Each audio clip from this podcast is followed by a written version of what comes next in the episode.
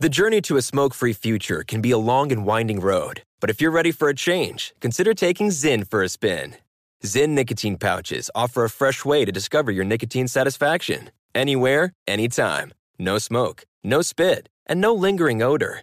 Get in gear with the Zyn ten Challenge and enjoy ten smoke-free, spit-free days for just five dollars and ninety-five cents. Order online and start your new journey today. Warning, this product contains nicotine. Nicotine is an addictive chemical. Pause for a big thank you to our partner making today's program possible. Managing your diabetes just got easier. The powerful new Dexcom G seven lets you see your glucose numbers on your compatible watch and phone without finger sticks. Amazing. And because Dexcom G seven is the most accurate C G M system, you can be confident in your food, your exercise, and medication decisions. All those decisions can lead to big results, like more time in range and a lower A one C. Get started at Dexcom dot com. Dexcom data on file twenty twenty-three. If your glucose alerts and readings from the G seven do not match symptoms or expectations, use a blood glucose meter to make diabetes treatment decisions. For a list of compatible devices, visit Dexcom dot com slash compatibility. Thanks, Dexcom, for being our partner. From B B C Radio four, Britain's biggest paranormal podcast is going on a road trip. I thought in that moment, oh my God, we've summoned something from this board. This is Uncanny U S A. He says, somebody's in the house, and I screamed. Listen to Uncanny U S A wherever you get your B B C podcasts, if you dare.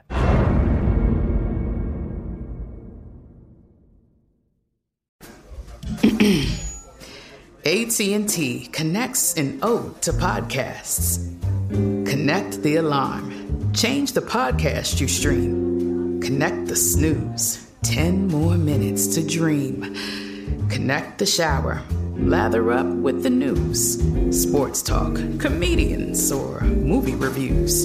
Connect with that three-hour philosophy show. Change the drive into work in traffic so slow. Connect the dishes to voices that glow. Thank you to the geniuses of spoken audio. Connect the stories. Change your perspective. Connecting changes everything. A T and T.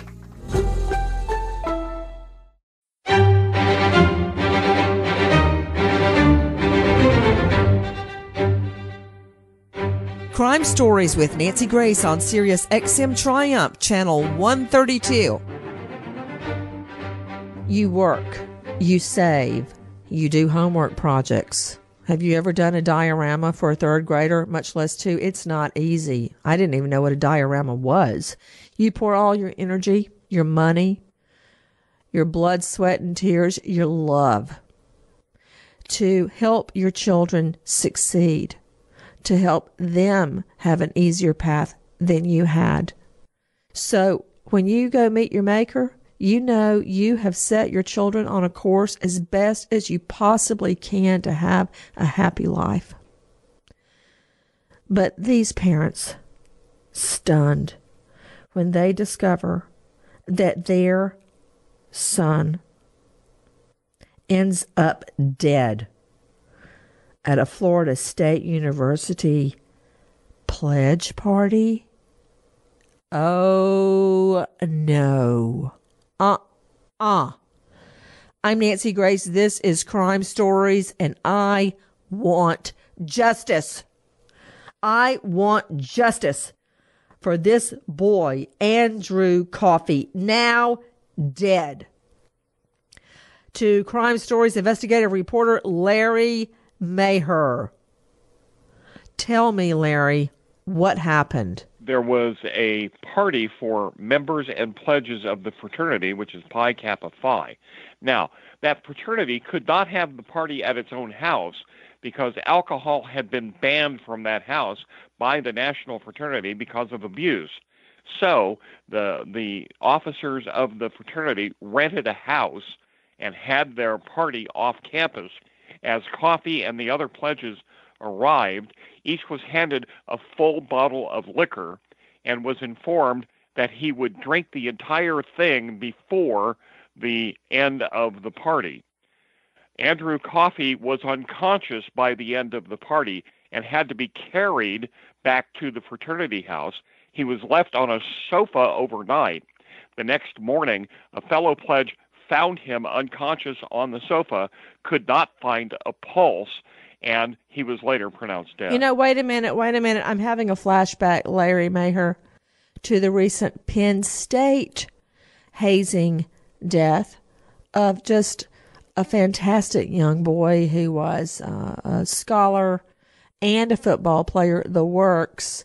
His parents just, you know, what can you say? Doctor Bethany Marshall, a psychoanalyst joining me from L A, along with forensics expert Joseph Scott Morgan, professor of forensics at Jacksonville State University, Alan the Duke, Duke in L A, and Jackie Howard here in the studio with me.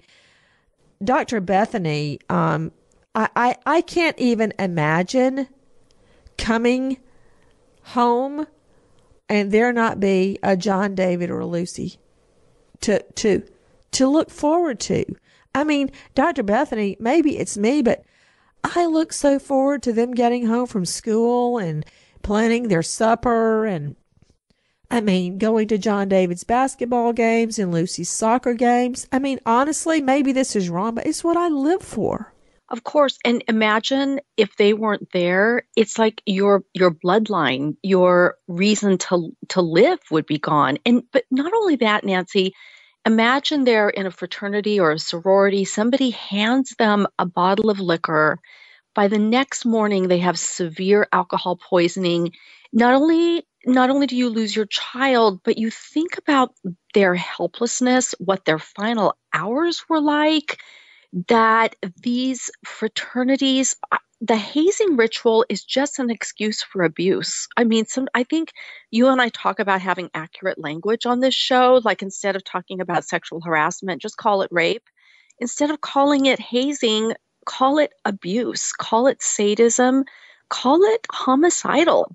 And it's so just flat out mean and evil. Yes. To give a young person, a young boy, a whole, however big the alcohol bottle was and say, drink it or else.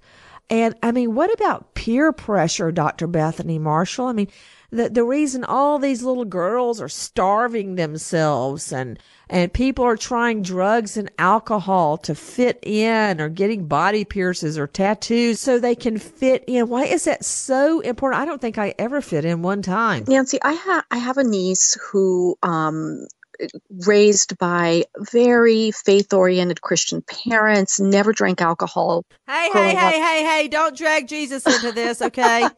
But uh, she had a very, very good upbringing. Okay, well, wait, parents. Bethany, yes. Bethany, hold on.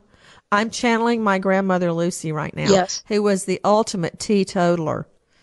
And I would love to say this to her as a ch- – well, actually, I didn't because I knew she'd get after me with a, a – do you know what a switch is? It's a – very, Alan, you know what a switch is. It's a very thin little piece of branch off a tree.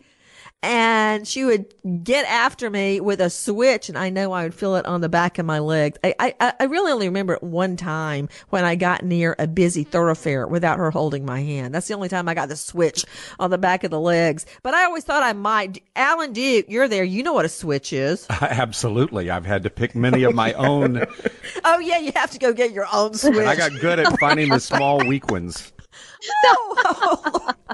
No, wait, wait. How did I get onto switches? What were we talking about? Wait a minute. A niece who went. Okay. Oh, oh, oh, yeah, right. And my brother, uh-huh. He was the, the pot stirrer, would say, but Mama, that's my grandmother, Jesus' first miracle was turning water into wine. And that would throw her into a fit. But she finally came up with a comeback, and it was. It wasn't fermented. Okay, you know what? So back to your friends. Go ahead, Doctor Bethany. Okay, so so my niece goes to her first year of college, has never had alcohol.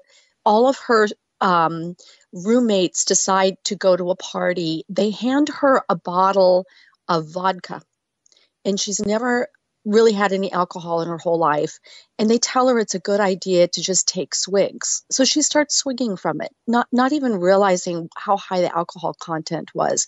The next thing she remembers, she wakes up on the sidewalk in the middle of the night. And she called me in a panic the next morning. And I was actually taping your show when I got the call a couple, few years ago. And I drove straight to her college. It was like a four-hour drive. I picked her up. I took her to the E R.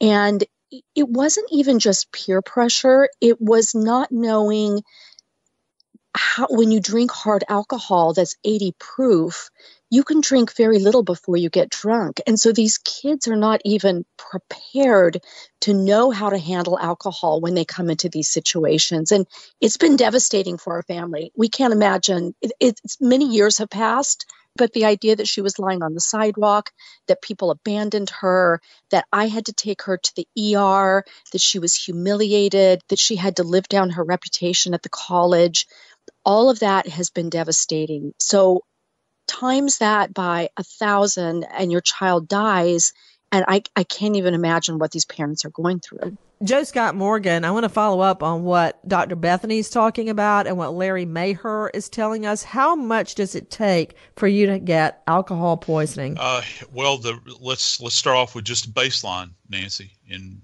most states, uh, legal drunk is point zero eight, uh, and this kid at one point in night during the night was, they believe, was as high as point five five, and oh my stars. You start to get up into uh, into the life-threatening area if you're right at about the point three level. So this kid had blown the roof off at this point in time.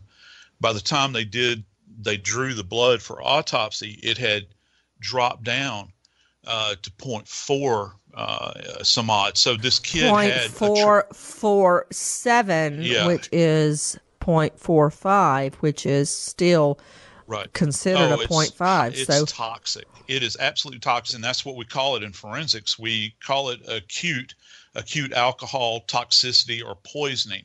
And to be forced to drink this, and uh, it doesn't matter if he had had a you know a steak dinner with uh, two sides of potatoes, it wouldn't have been enough to absorb this amount, this volume of alcohol that he's taken on board. It it is.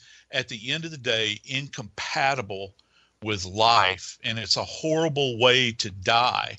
Uh, you know, this kid would have been experiencing horrible waves of nausea, disorientation, um, uh, just this, uh, it's not even a euphoric feel.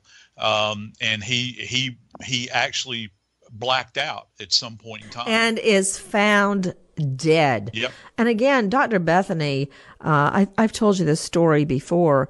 When I went away to college, my parents dropped me off. Uh, we Well, they helped me move my stuff into the room, and they left. I was just standing there. I knew nobody. I knew one boy in a boys' dorm across campus from my hometown. That was it. And then I ran into a woman from my hometown, and she got me to come to a get-together, and I ended up joining her sorority. And I was in that sorority for uh, about a year until I transferred to go be with my fiancé, Keith, who was later murdered. But when I was in ADPi, which I picked up my senior year, by the way, they befriended me at my new school and were really very kind to me. There was no drinking. There was, um, they would send me violets. They would send me little cards. They would come to my dorm room and sing at pledging time. We would have little, oh, surprise, we're taking you out at six in the morning for pancake mm-hmm. breakfast. There was nothing like this. So I don't want to say all Greek is bad because that's not true. Well, but but your sorority was so innocent and loving, and it's what a sorority is supposed to be. That's why I say the accurate language of that this wasn't a hazing or even a fraternity. This is a sort of a cult of abuse. I mean, that that's a better way to think of it. Um, but it sounds like you had such a lovely sorority experience. Hey, well, I, I did have one bad experience. What was that? Okay, with ADPi. Okay. Okay. I didn't get to actually join my first quarter because I was spotted kissing a boy on the M O U T H on a dance floor.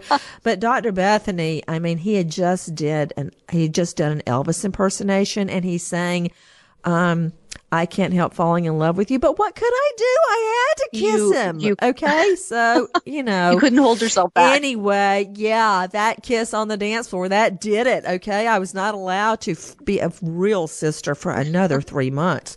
I'm going to go back to Larry Maher. Guys, another young boy who is just the keys is just cute as a button.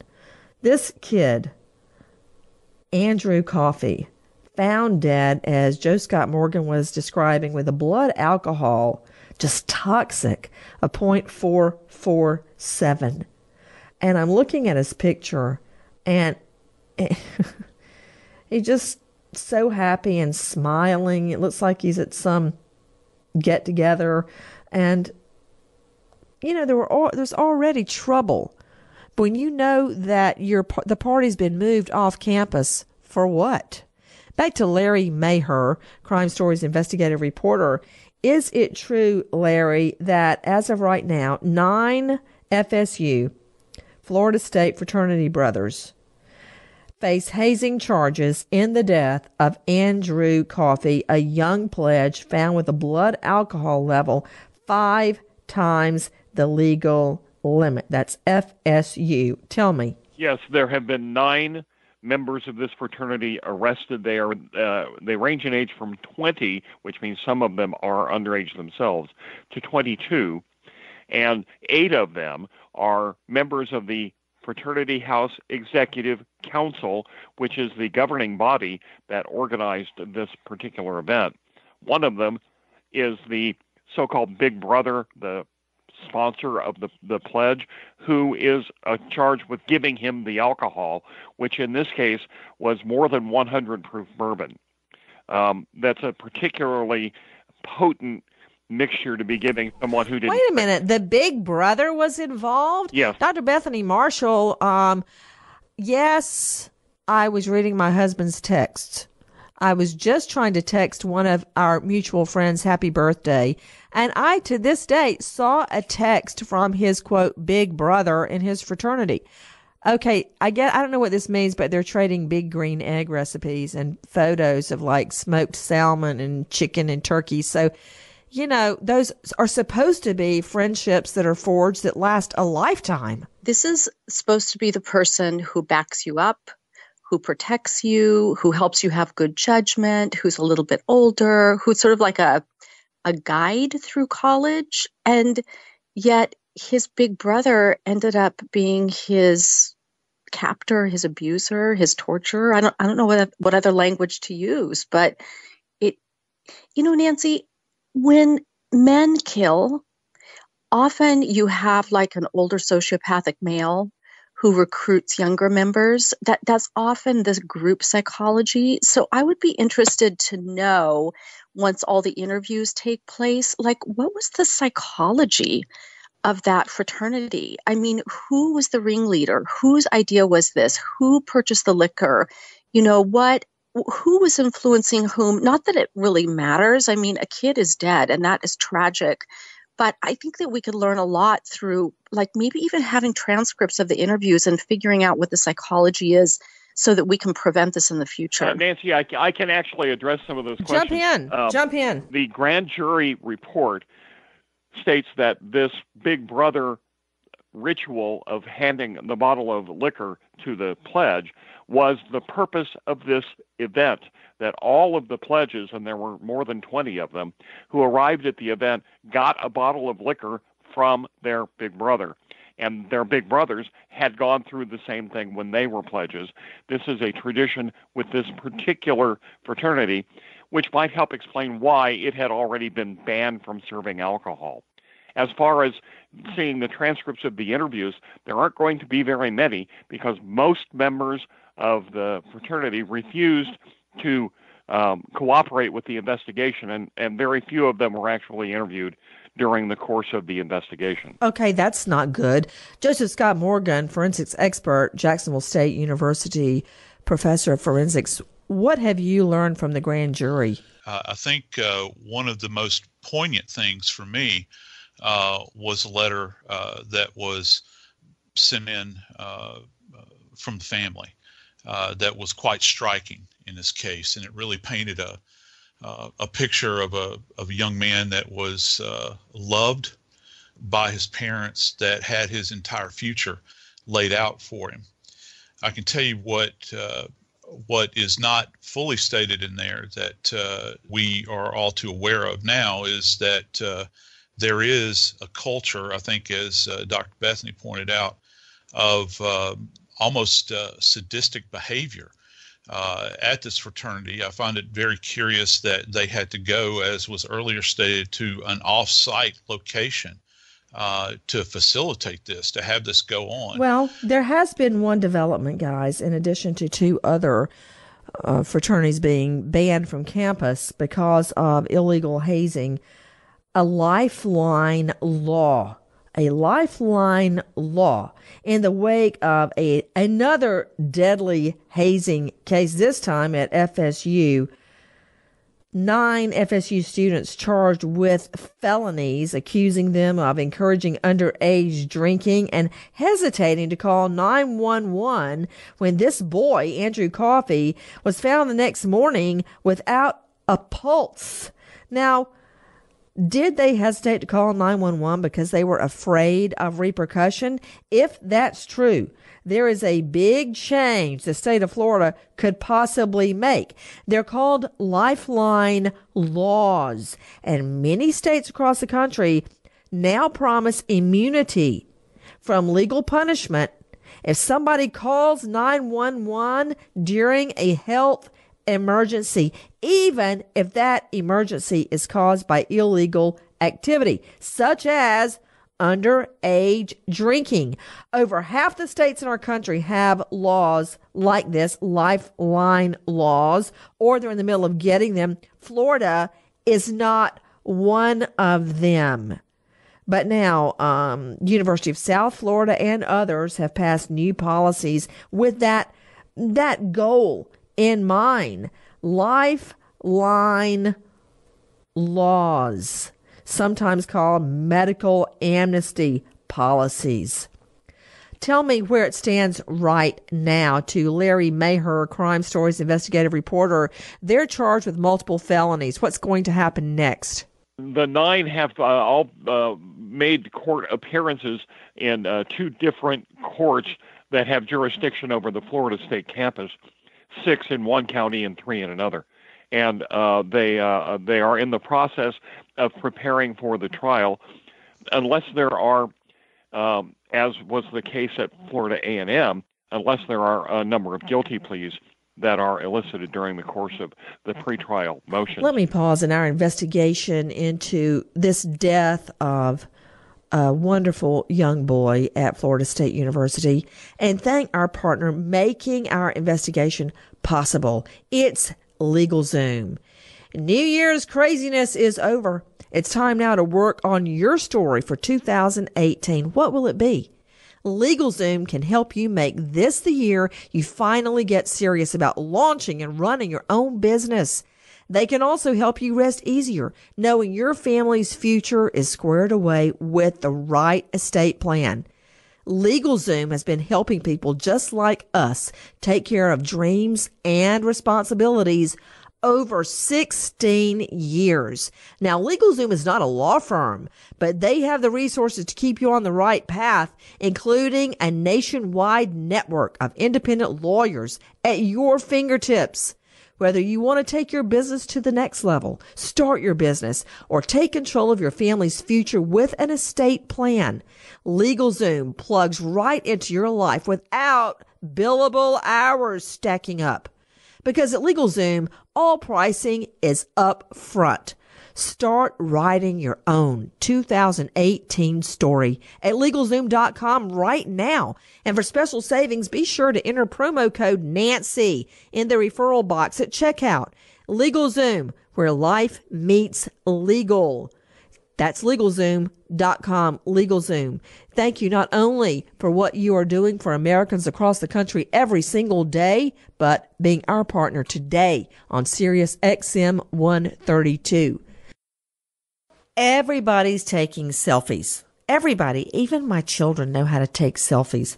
But did a Facebook selfie show a murder weapon? did a Facebook selfie reveal a murder weapon to help catch a killer? Let's start at the very beginning with Alexis Tereshchuk, radar online dot com investigative reporter. What I want to know is how a young girl, just a teen, is found strangled dead near a landfill with a belt near her body. How does that happen? Let's start at the beginning. And I'm talking about a beautiful young girl, Brittany Gargol, a teen girl found strangled dead near a dump. Alexis Tereshchuk, what happened? How was her body discovered? She had been missing for a few days. She had been out with her best friend, Cheyenne. The two of them had been together. She disappeared. People reported her missing. The police, there was a big search. They finally found her body. But the thing was, her best friend said they had gone out, and then she told the police that Brittany left with a strange man, an unknown man. Well, that scenario plays out all the time. Police say they had no evidence at the get-go, nothing to corroborate anyone's story. The two girls had gone out from a house party, had gone from one restaurant to the next, catching up with friends here, meeting new ones there. But then, according to the best friend, Brittany goes, leaves one of the bars with a man they had never met before, an unidentified man, while she, Antoine, Cheyenne Rose Antoine, goes home to her uncle. All right. That was the story, and that's what police, uh, that's the avenue police were working. But then something very unusual happened. They had been beating the streets, trying to find this unidentified man, gathering surveillance video, going to all the bars and the restaurants in the area. Where did the two go? Did they have a tag for a car? Any identification, any description of this guy? But then the investigation took a very different turn. Vincent Hill, private investigator, when you learn a young lady has disappeared from a bar with an unidentified man, much like what happened to Natalie Holloway, what's the first thing you do? Well, that's exactly right, Nancy. You want to pull surveillance. You want to talk to witnesses. You want to try to get a description of this individual. You want to go to her best friend and get that description, you know. In the day and age that we're in now, Nancy, it wouldn't be unlikely that she would have taken a picture of this individual to say this is the guy she left with, because I don't know too many twenty-one-year-olds that let their eighteen-year-old best friend just haul off with a complete stranger without getting some type of evidence of it in this day and age. So, long story short, the police not only have to beat the streets and interview witnesses, go from bar to bar, restaurant to restaurant, they also have to do a social media investigation. Now, how do you do that, Vincent Hill, when you don't have the girl's cell phone? Well, yeah, social media is public to everybody. There's no expectation of privacy on social media. Again, with the, with the millennials of this day and age, I always tell my kids, the things you're doing now, I did twenty-five years ago. I just did it better because I couldn't post it. Uh, so everything is posted. Everything is traceable. Even when you think you've deleted it, it's still out there because it may be on someone's wall. So investigators now are using things like Facebook, Twitter to actually solve crime. I mean, the two girls have been at a so-called house party, which is, you know, in a friend's home. So every single person at that house party had to be tracked down and interviewed. Like Vincent Hill says, looking for surveillance video around the neighborhoods, in bars, in restaurants, looking at bus schedules, the works, trying to figure out how this teen girl ends up strangled dead by a dump. And what a way to dispose of a body. To Doctor Carol Lieberman, a renowned psychiatrist and M D, what does it tell you that the dead teen girl's body had been discarded by a dump? Well, it says that the person who killed her um, had a lot of anger, had a lot of, you know, wanted to put her in the most disgusting place possible. You know what, Alexis Tereshchuk, radar online dot com, I think she's right. I think Doctor Carol Lieberman is right. I remember the outrage when Kelly Anthony's body was found double bagged like it was trash and thrown by the side of the road. It's very, very indicative of the way the perpetrator feels about the victim, to, to throw them away like they're trash, Alexis. Well, and that, that's what the, a man found the body, and he said, you know, he, he found her. She was cold, and she was just dumped on the side of the road. Vincent Hill, private investigator, you have seen your fair share of discarded bodies. What does it say to you that the killer dumped the girl's body by a by a, a, a waste disposal? Yeah, unfortunately, Nancy, I have seen my fair share, and you know, it tells me A, that they really didn't care about uh, this individual, and B, hoping that it wouldn't be found, because how often are these locations checked, right? Unless the trash man is coming by to pick up the trash or to dump trash, these areas are not often checked, and it's not somewhere police would suspect to go look for a body. Then the investigation took a surprising twist. Alexis Tereshchuk, radar online dot com, what happened? So her best friend, Brittany's best friend, posted a picture of the two of them on Facebook saying, gosh, where are you? I miss you so much. I hope you're safe. Please come home. And then she posted a selfie of herself a little while later, and investigators noticed that the selfie that she had posted, she had on a belt, which was the same belt that was found by Brittany's body. A belt spotted by police on a selfie. The selfie seems to be the key to cracking this case. Have you seen the photo? I have. Have you seen the photo, Alexis? Yes, and she's it's a very typical to me teenage selfie. You know, the girl is standing in the mirror, holding up her phone, posed to the side, kind of showing off all her curves, and but she's got the belt on. Now, the belt that I'm seeing, the photo, is a black braided belt with a big either leather or plastic circle, a black circle that you put the belt through. It is unique, Alexis. It's very unique. Police officers, they actually spent a lot of time looking on her Facebook page, because they, they when she said that they went to a bar, they went and they looked at the bar surveillance and they didn't see them anywhere. So they thought, this girl is not telling the truth. Then just hours after her best friend disappeared, she posted a picture about it. So they were using her very own Facebook, mining that for clues about the case. They weren't telling other people about it. They weren't putting it out there in the public saying, hey, has anybody seen this belt? Because they knew that that would be such a clue. And that's why when they saw it on her Facebook, that it was such a big connection. Cheyenne Rose Antoine, just twenty-one years old, now believed to have murdered her best friend, Brittany Gargol, just hours before Brittany goes missing. She, Cheyenne Rose Antoine, posts a selfie on Facebook of the two of them just hours before the dead girl goes missing. And in it, she's wearing a very unique black braided leather belt with a big round circular black buckle. I've, I've actually never seen one like it before, but it's very, very distinct. Now, I, I, I cannot imagine what the two argued about. Was it jealousy? Was it a boyfriend? Was it, who knows what it was? But we know Brittany ends up dead. Her body dumped on the side of the road by a, a, a refuse collection, like she's trash. Now, again, she initially tells police they had been out drinking that night, going from place to place to a, to a, a house party. No. And then the gall, Doctor Lieberman, the killer, her best friend, Antoine, actually posts on Gargol's Facebook, where are you? Haven't heard from you. Hope you made it home safe. What a big lie, Doctor Carol Lieberman.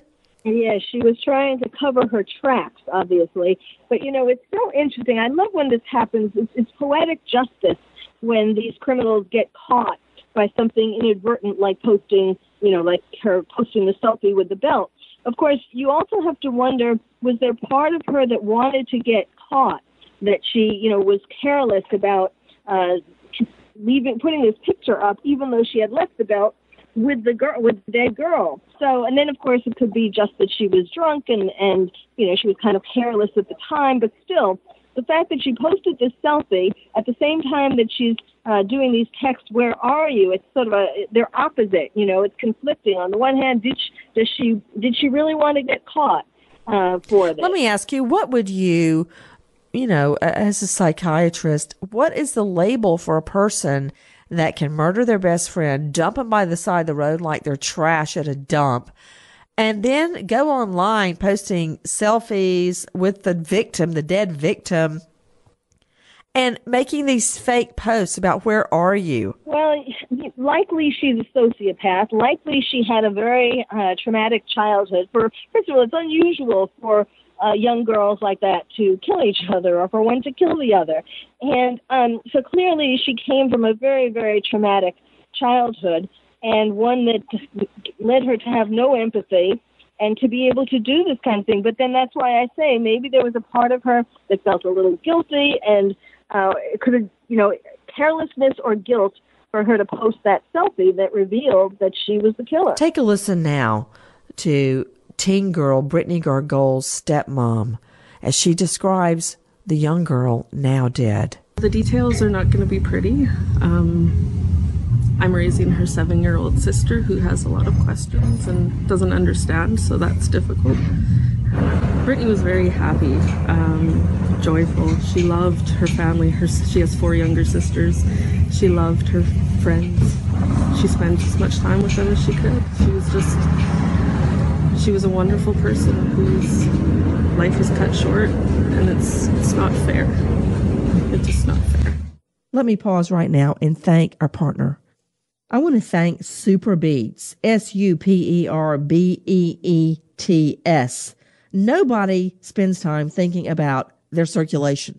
Once in a while, we'll read an article about someone having um, a blood clot from a long plane ride, and that it was a young person, and we wonder why, what happened, what's wrong with their circulation. Well, another thing about circulation, it's crucial to continued energy and stamina, because circulation, your blood circulating through your body, takes oxygen and nutrients to all the parts of your body. You can exercise, you can do all your everyday activities, you can recover from ailments more quickly. But what can you do to promote that healthy circulation? Well, drink Superbeets. Superbeets is a true superfood, densely rich in nutrients, and it promotes the body's own ability to produce healthy circulation, increased energy, stamina. Only Superbeets, made from beets grown to exacting standards and concentrated into superfood crystals. If you want to improve your circulation, call eight hundred, five one six, zero six eight three or go to nancys beets dot com, N A N C Y S B E E T S dot com. And with your first order, you get another thirty-day supply of Superbeets free, and indicator strips to see how Superbeets working for you, plus free shipping. Call eight hundred, five one six, zero six eight three or go to nancys beets dot com today. We have all heard of Corey Feldman, the star of Stand By Me, uh, Bad News Bears, it goes on and on, and Corey Haim, starring in Lost Boys, a whole list of famous movies. But now Corey Feldman is publicly saying he will not rest until his, quote, promise to Corey Haim is fulfilled. He is seemingly on a crusade, and I'm, I'm talking about the star of Goonies, now forty-six, Corey Feldman. In a very revealing statement, claims he is crusading to expose alleged sex abuse in Hollywood. And he claims he's speaking out on behalf also of his friend, Corey Haim. Listen. Enough is enough. He will kill me. people need to know the truth. Corey Feldman has been very outspoken in recent months about the sexual abuse that he says he and many others growing up in Hollywood endured, including best friend Corey Haim. Corey asked me to make sure that if he died before me, that his story was told, and I am doing exactly that. That is from E! News Online. With me right now is someone who disagrees vehemently with Corey Feldman. Right now, joining me is the mother of Corey Haim. Judy Haim is joining us. Judy, thank you for being with us. First of all, I cannot imagine the grief and the pain that you went through when you lost your son, Corey Haim. And I know you still feel that loss every single day. And now to have Corey Feldman, as he says, honoring a promise he made to your son to expose sex abuse. To, what do you make of it, Judy? Well, I have everything in kind of writing. What I make of it, it's all full of full of crap. And it goes back to the reality show. Uh, on, the, on the reality show, on the Two Coreys, Um, if you go and have a good look and you really pay attention to the second season of the Two Coreys, you will find that my son, through both of them, Corey Feldman and his wife, uh, from his house, they did not like each other at all. They were in odds with each other for a very long time. People need to really watch the reality show uh, very carefully, because Corey Feldman sent me an email this year uh, saying like this, and we did go to his house after the show was done because he wanted, my son wanted to go and buy his uh, son Zyn uh, a toy. So we went over there, and he said like this, and this was right after the second season, uh, and he said, Corey asked me to tell his story. The night you guys came over to the house, and Susie made you dinner, and after the show, and after the show, and we all made up. He asked me to do it because he lived his life in fear, and he said, tell my whole story and why I am the way I am. And I, I just kept reading, reading it and reading it, and I'm going, he claims, yeah, I remember going to his house. I was there. Uh, his assistant, Dre, happened to be there, so I called Dre, and I said, Dre, do you remember them taking off from the living room? Do you remember them going somewhere else? Do you remember my son ever telling Corey Feldman, of all people, to write his life story uh, right after the, se- the second season of the, the reality show, after he didn't want to have anything to do with them whatsoever? That doesn't sound like my son, and he never said anything like that. Now, he's saying it to everybody. This is the biggest lie that Corey Feldman is saying to everybody, that my son told him to tell his life story. The timing is absolutely impossible, and at this point, I want proof. I want proof that my son signed something or said something, because he got away with this lie for way too long, and this is how he's raising money, you know, from his campaign, saying, don't worry, don't worry, soon we're going to find out who Corey Haim's abuser is.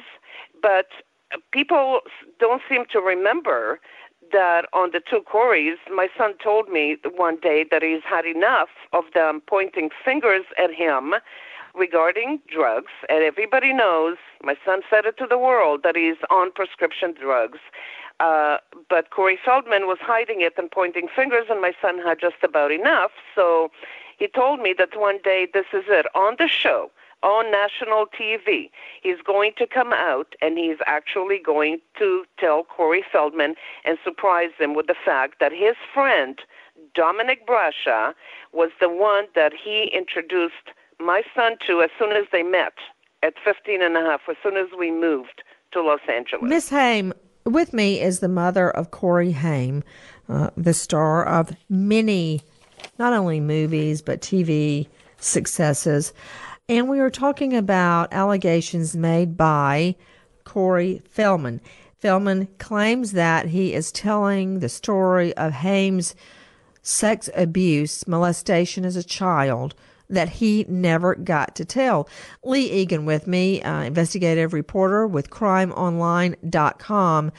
Lee, Feldman is going from one show to the next, making these claims of alleged sex molestation that occurred to Corey Haim when he was a child.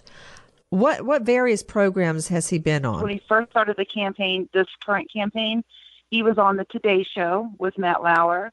Then he went to Good Morning America, and then he went to the Doctor Oz Show, and I believe he was on the radio show with uh, Sean Hannity. And Megyn Kelly. Let's take a listen to him making these allegations with Doctor Oz. We came up with this image, this man. I'm going to show you his picture. I want you just to confirm if it's the right person or not. Okay? Is that him? Mm-hmm. That's him, mm-hmm. The man who abused you. Mm-hmm. Did you give his name to the L A P D? Yes. Can I share his name with America? Uh, I, I just don't want... I mean, again, I don't have legal representation yet. Then let me, as the host of the show, try to reciprocate some of your braveness by sharing the name myself. Okay. The man whose picture I just showed to Corey, his name is Alfie Hoffman. What does that name mean to you? Um, well, he was the guy who ran Alfie's Soda Pop Club. And uh, I met him when I was twelve years old. He came to my house to pick me up in his car, and I had heard rumors that he threw the coolest parties in town, and he was very connected, and he was the son of Bobby Hoffman, who was the top casting director at the time for one of the major studios.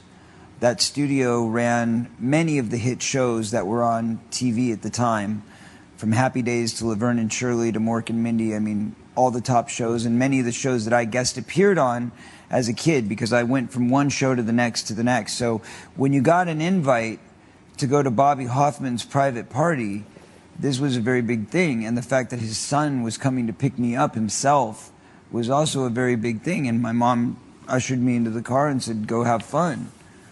And, um, you know, the first few times I went, it was, it was, fairly innocent. I mean, that's where, you know, if you read my book and you talk about the story where I started dancing like Michael Jackson, I started doing the Billie Jean, and they were throwing me the hat, and everybody was circling around me, and that's what started my whole music career, was going to those parties and getting that feedback from people that happened at those parties. And those parties were relatively kid-friendly.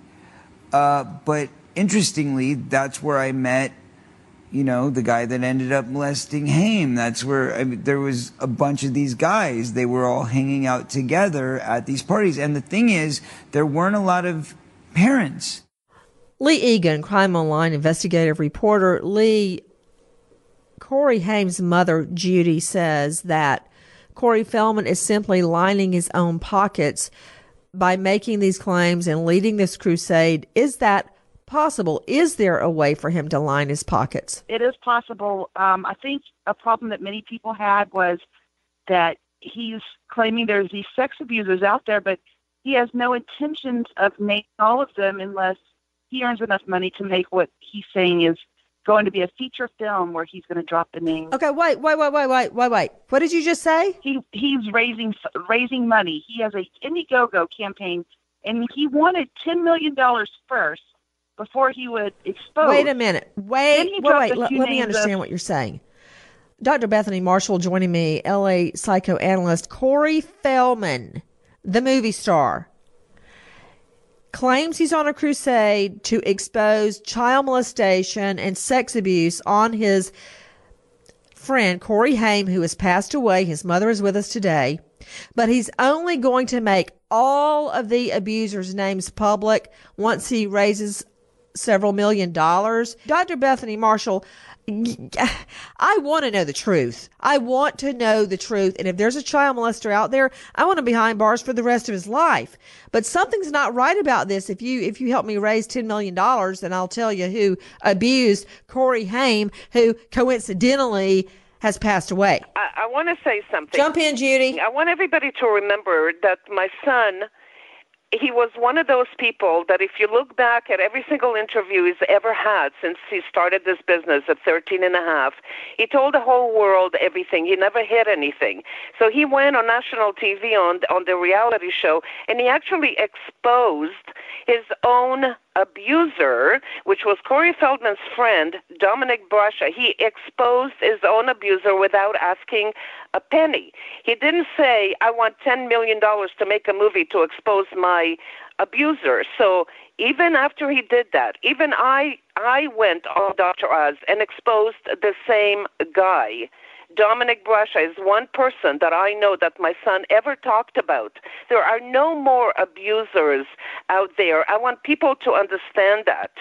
There was one guy, my son really uh, surprised him and shocked him on the reality show, saying, you introduced me to your friend who abused me, and you were friends with him before, and you continued being his friend afterwards, knowing what he did to me.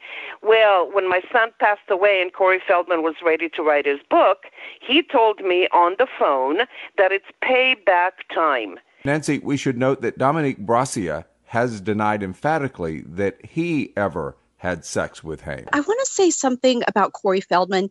Do, Nancy, do you remember Randy Quaid and the Star Whackers?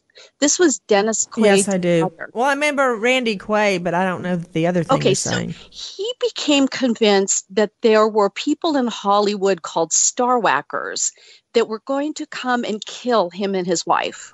Oh, and yes, so, it's all coming back to me. So they fled to yeah. Canada. They Did it have anything to, to do with not paying their bills in the U S?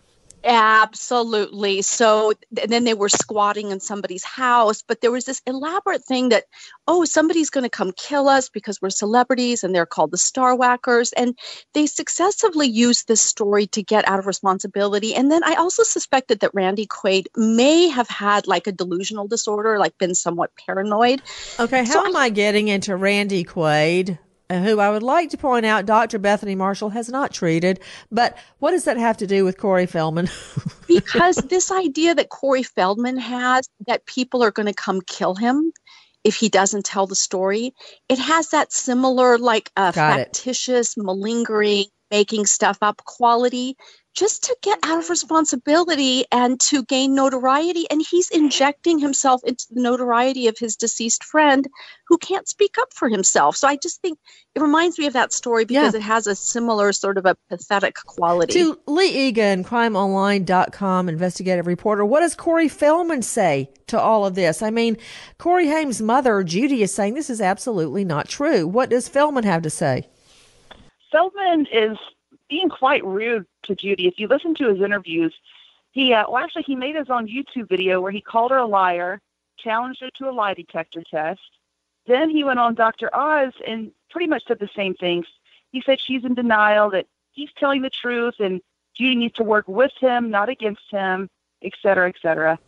Well, the thing that bothers me is that they are not, that Feldman is not naming the child molesters unless he raises X amount of money through donations. That, that concerns me. And I lived through it in court. If, if a sex attack victim does not come forward to police, it casts a pall on the entire case. Doesn't mean it's not true, but it means you've got a credibility issue. Judy Haim, if you could speak to Corey Feldman right now, what would you say? Oh, and I said it before. I said, first of all, do not speak about my kid. I never put you in charge of my family's uh, spokesman. That's number one. It was, I sent him a cease and desist letter last year, and then he became smart, and he didn't abide by it. So he went on Doctor Oz, and he said, oh, I, I can't talk about uh, my friend out of respect for his mother. All of a sudden, he's got respect for me. And he said, and Doctor Oz is picking up the slack for him. It goes, oh, you mean to tell me you're talking about Corey Haim? So how does she feel about this movie coming out? And so he keeps talking about my kid. Number one, he has no business talking about my kid. And number two, I don't understand these people that kept giving her money at Indiegogo, two hundred seventy thousand dollars worth of it, because he says that one day he's going to expose my son's pedophile. Well, how about Doctor Oz asking him, and how come nobody's ever mentioning Dominick? Why isn't anyone ever mentioning Dominick? It's like as if my son and I said nothing. And besides, I want you to know one more thing. My another email, he I, I would tell him like this. I would tell him, stop talking about my kid again and again and again. Stop talking about my kid. Talk about your life. Make a movie about your life. And leave my family alone. He's done enough damage to my son with this movie, A Tale of Two Coreys. He was trying very desperately to rewrite my son's life history. That's what he was doing. All these people, executive producers that were involved in this movie, did everything wrong. Nothing in this movie has anything to do with my son, okay? So I want you to know that I had cancer in two thousand nine, okay? And my son was there every step of the way, every doctor, everything, everything, throughout the whole thing. Corey Feldman sends me an email, and he goes like this. I can help you if you would only stop this insanity and remember the conversation we had right before I did the book. So unless the chemo f*** uh, your brain, uh, you know that I'm speaking the truth. In other words, he's blaming the chemo. He's trying to put words in my mouth.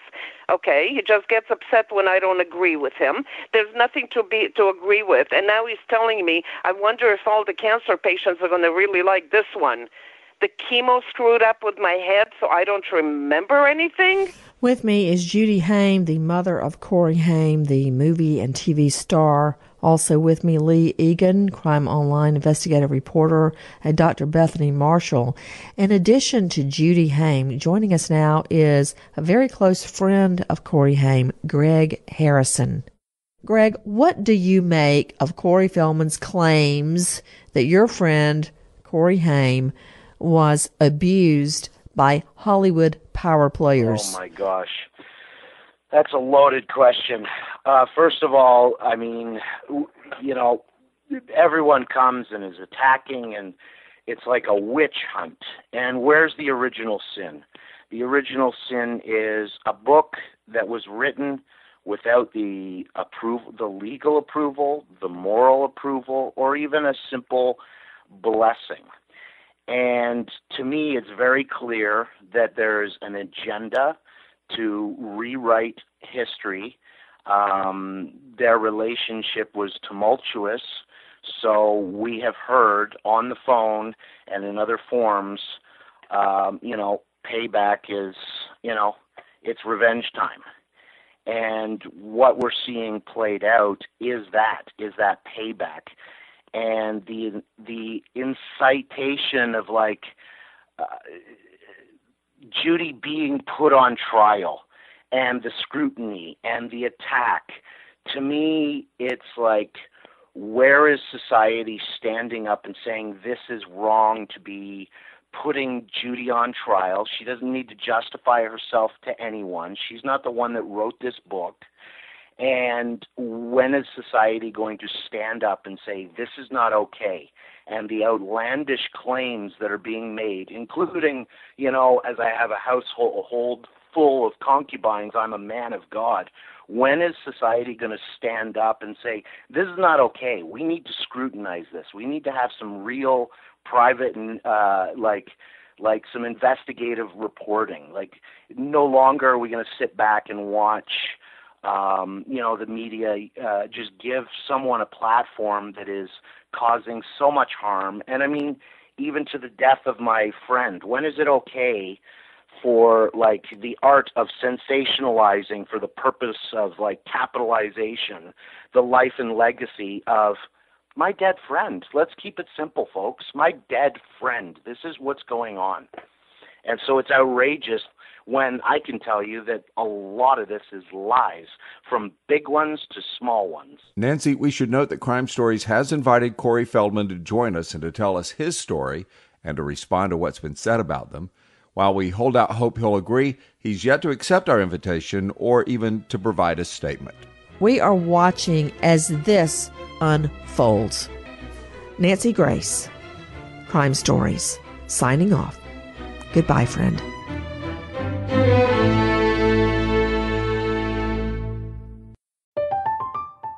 I'm Katia Adler, host of The Global Story. Over the last twenty-five years, I've covered conflicts in the Middle East, political and economic crises in Europe, drug cartels in Mexico. Now I'm covering the stories behind the news all over the world in conversation with those who break it. Join me Monday to Friday to find out what's happening, why, and what it all means. Follow The Global Story from the B B C wherever you listen to podcasts. Big thank you to our partner making today's crime stories possible. It's Leesa Mattress. Leesa's Sapira Hybrid has been named Wirecutter's best hybrid mattress five years running. For a limited time, save up to seven hundred dollars off select mattresses plus two free pillows. Go to Leesa dot com forward slash Nancy for an additional fifty dollars off mattresses and select goods. That's L E E S A dot com forward slash Nancy. Thanks, Leesa Mattress, for being our partner. Pause for a big thank you to our partner making today's program possible. Managing your diabetes just got easier. The powerful new Dexcom G seven lets you see your glucose numbers on your compatible watch and phone without finger sticks. Amazing. And because Dexcom G seven is the most accurate C G M system, you can be confident in your food, your exercise, and medication decisions. All those decisions can lead to big results, like more time in range and a lower A one C. Get started at Dexcom dot com. Dexcom data on file twenty twenty-three. If your glucose alerts and readings from the G seven do not match symptoms or expectations, use a blood glucose meter to make diabetes treatment decisions. For a list of compatible devices, visit Dexcom dot com slash compatibility. Thanks, Dexcom, for being our partner. Hello, it is Ryan, and we could all use an extra bright spot in our day, couldn't we? Just to make up for things like sitting in traffic, doing the dishes, counting your steps, you know, all the mundane stuff. That is why I'm such a big fan of Chumba Casino. Chumba Casino has all your favorite social casino-style games that you can play for free anytime, anywhere with daily bonuses. That should brighten your day a little. Actually, a lot. So sign up now at chumba casino dot com. That's chumba casino dot com. No purchase necessary. V G W Group. Void where prohibited by law. See terms and conditions. eighteen plus.